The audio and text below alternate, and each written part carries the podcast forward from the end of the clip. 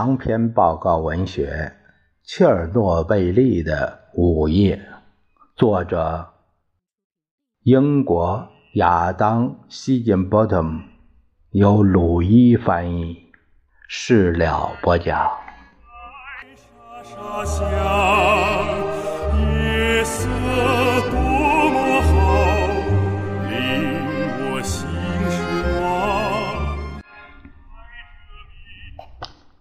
反应堆与核武器不同，在核武器中，大量铀原子裂变发生瞬间，释放出毁灭性的热浪与光波；但在反应堆里，该过程必须得到控制，并精确地维持几周、几个月甚至几年之久。这需要三样东西。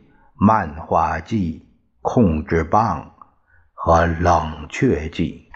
最简单的核反应堆根本不需要任何设备，把质量正好的铀二三五聚集在一起，放在有中子漫画剂、水或石墨，它们可以令铀的中子运动减速。从而实现彼此撞击。存在的环境中，一个自持链式反应便会开始，以热能形式释放分子能量。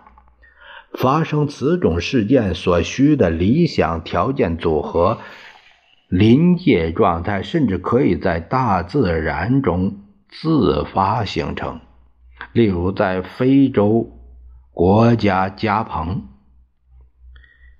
就有一个古老的地下铀矿，该处的地下水扮演了漫画剂的角色。二十亿年前，自持链式反应在那里的地下开始进行，产生了不少的热能，平均在一百千瓦左右。足够点亮一千只灯泡，而且持续了一百万年之久，直到所有的水被裂变释放的热能蒸发殆尽。要想在核反应堆内稳定的产生能量，中子的行为必须得到巧妙的控制。确保链式反应保持恒定，裂变热量能够用于发电。在理想情况下，每一个裂变反应都应当正好触发一个临近原子的另一次裂变，从而连续生成与前一次裂变同样数目的中子。令反应堆一直保持在相同的临界状态。只要有一次裂变能产生和上一次同样多的中子，反应堆就会处于亚临界状态。链式反应将减缓并最终停止，反应堆随即停止运转。但如果每次产生了不止一次裂变，链式反应就会变得迅速太快，有可能进入不可控的超临界状态，突然释放出大量能量，就会同在核武器中一样，要在这两个极端中保持稳定状态。是一个相当精密的任务。最早那一批核工程师不得不研发出一系列工具，去压制那些危险的、逼近人类控制能力极限的力量。发生在核能反应堆中的亚原子活动极其微小。而又不可见，令人难以琢磨。生成一瓦特电需要每秒钟发生三百多亿次裂变。在一次裂变事件中生成的中子，大约有百分之九十九是高速溢出的高能粒子，速度高达两万公里每秒的瞬发中子。瞬发中子撞击他们的邻居，触发下一次裂变，令链式反应继续，而所有这一切。平均只需要十纳秒，这段时间非常短暂。从事曼哈顿项目的那些科学家用摇，这 shakes 这个单位予以计量，一摇摇动的摇啊，摇摆的摇，摇晃的摇啊，一摇相当于。扬尾巴摇一下，如此瞬息万变的过程，任何机械手段均无法控制。幸运的是，每次裂变生成的余下那百分之一的中子，释放速度可以用秒钟甚至分钟计算，是极少数可以被人类察知的中子。正是有了这些释放速度慢到足以回应人类控制的缓发中子的存在和反应堆的运行，才成为可能。一些元素具有中子吸附能力，比如硼和镉，它们就像是原子海绵，吸满。符合缓发中子，防止它们触发进一步裂变。通过插入含有这些元素的机电控制棒，反应它的扩增可以得到逐步的控制。当控制棒全部插入反应堆时，堆芯会保持在亚临界状态。而当控制棒被抽出水时，裂变便会慢慢加速，直到反应堆达到临界状态，并一直保持在这个状态。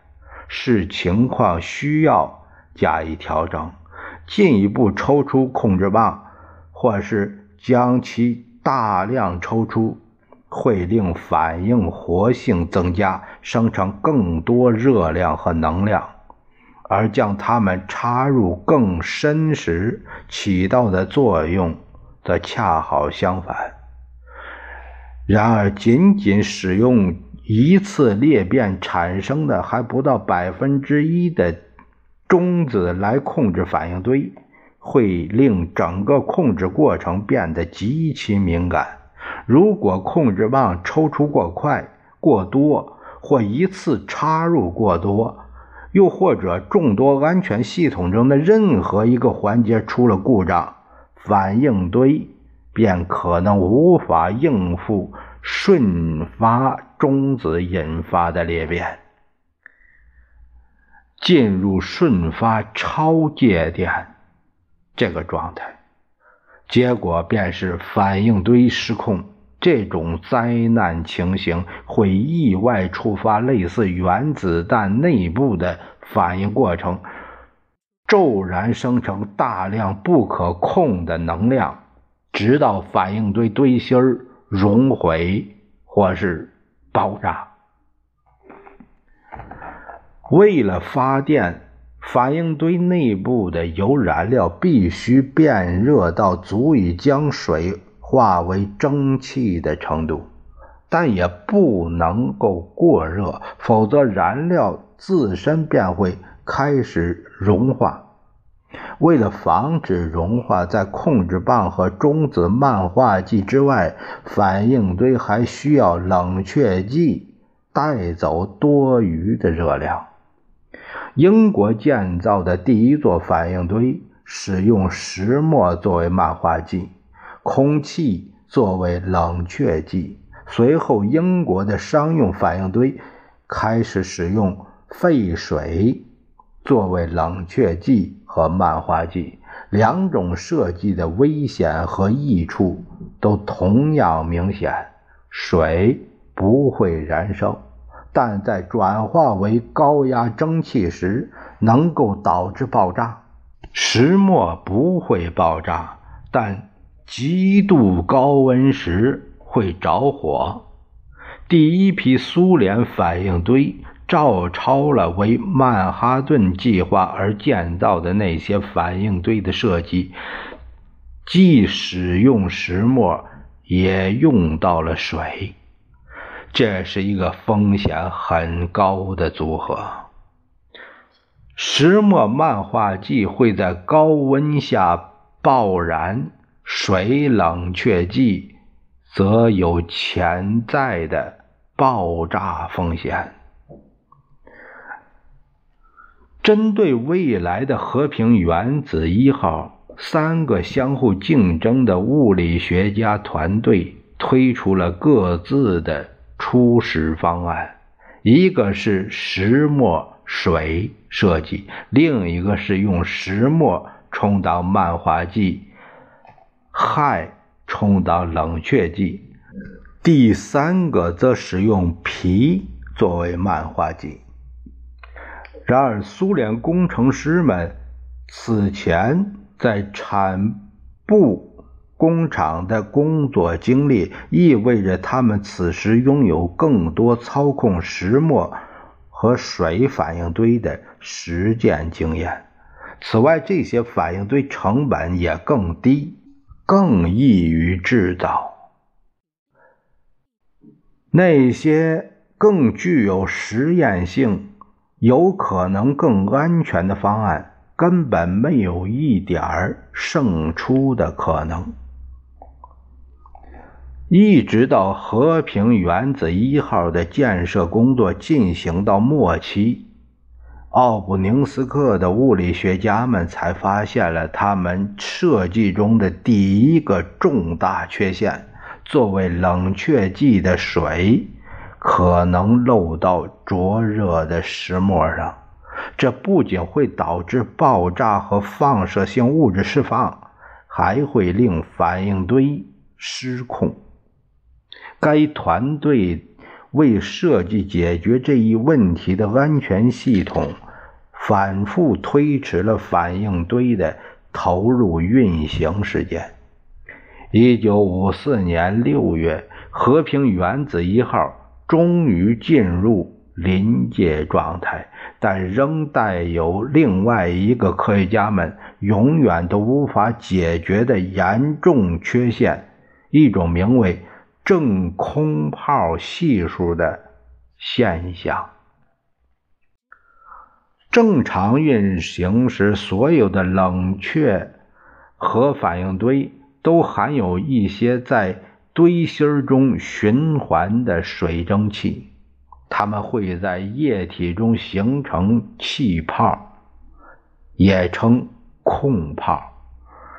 水作为中子漫画剂的效率要比水蒸气高，因此水中的气泡体积会影响到堆芯的反应性。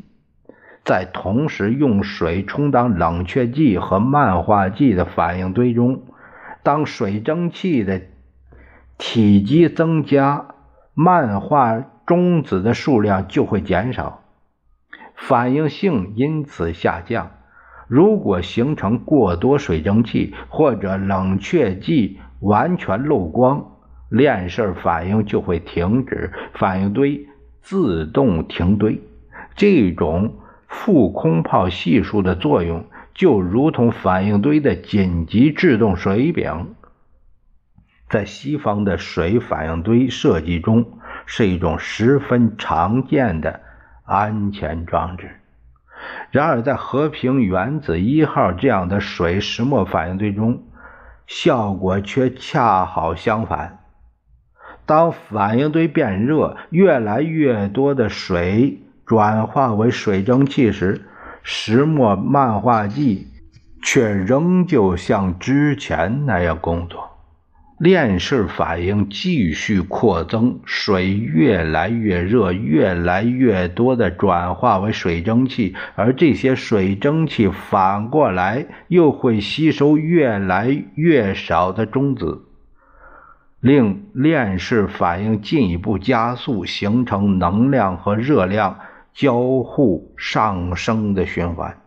为了停止或减缓这一效应，操作人员必须依赖插入反应堆控制棒这一手段。如果他们出于某种原因没能做到，反应堆就会失控、熔毁或是爆炸。这种正空炮系数从一开始就是和平原子一号的致命缺陷。而接下来的每一座苏联水墨反应堆的操作，都被它的阴影所笼罩。